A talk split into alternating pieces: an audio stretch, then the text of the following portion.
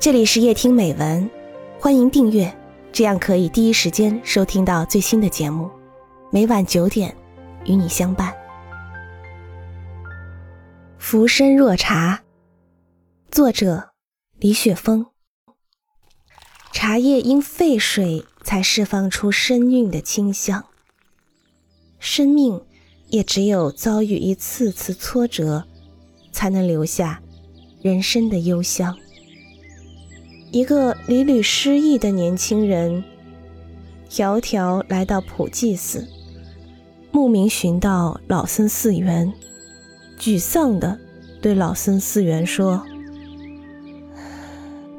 像我这样屡屡失意的人，活着也是苟且，有什么用呢？”老僧寺园如入定般坐着，静静听着这位年轻人的叹息和絮叨。什么也不说，只是吩咐小和尚：“施主远途而来，烧一壶温水送过来。”小和尚诺诺着去了。烧请，小和尚送来了一壶温水。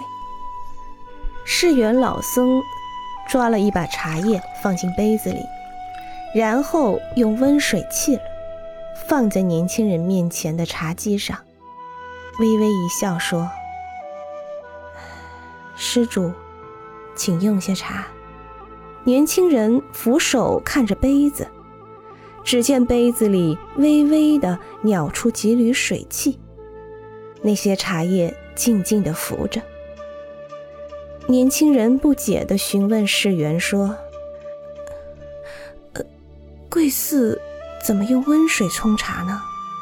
世元微笑不语。只是示意年轻人说：“施主，请用茶吧。”年轻人只好端起杯子，轻轻呷了两口。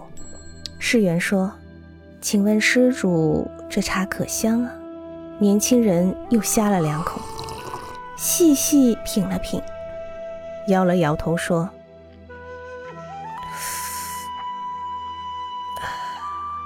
这是什么茶？一点茶香也没有啊！”世元笑笑说：“哎，这是闽浙的名茶铁观音啊，怎么会没有茶香呢？”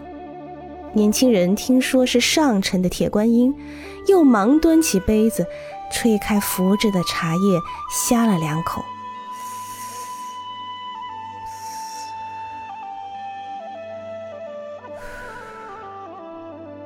又再三细细品味。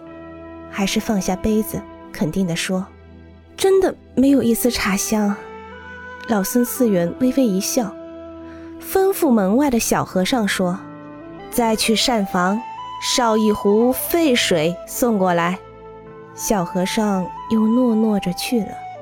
稍请便提来一壶嘴滋滋吐着浓浓白气的沸水进来。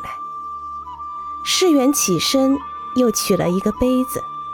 搓了一把茶叶放进去，稍稍朝杯子里注了些沸水，放在年轻人面前的茶几上。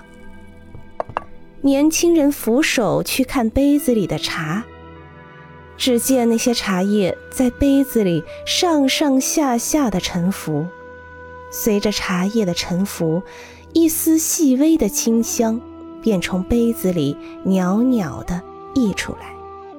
嗅着那清清的茶香，年轻人禁不住欲去端那杯子。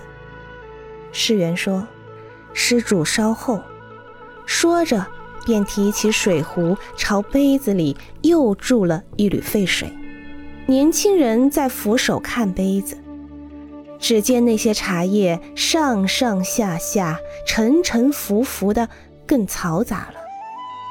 同时，一缕更纯、更醉人的茶香袅袅地升腾出来，在禅房里轻轻地弥漫着。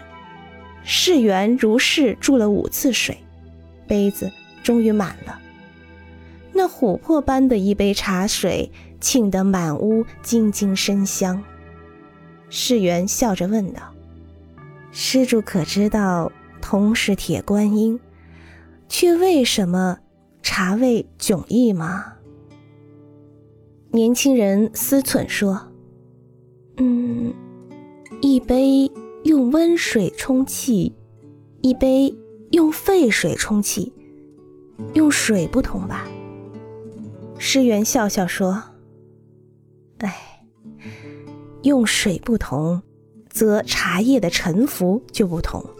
用温水沏的茶，茶叶就轻轻地浮在水面之上。”没有沉浮，茶叶怎么会散逸它的清香呢？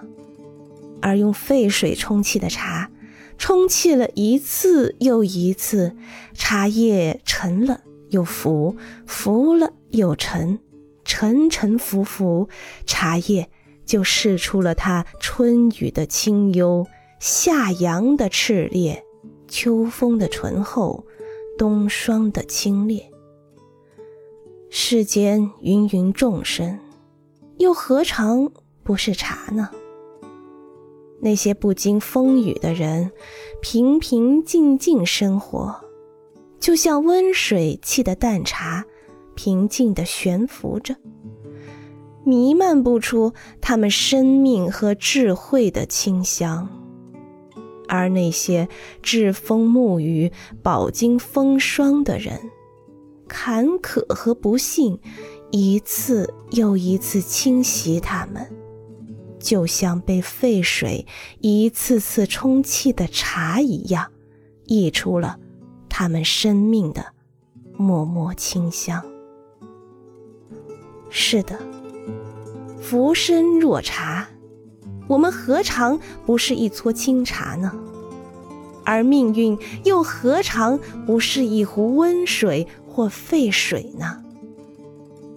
茶叶因为沸水，才释放了它们本身生韵的清香，而生命也只有遭遇一次次的挫折和坎坷，才能留下我们一脉脉人生的幽香。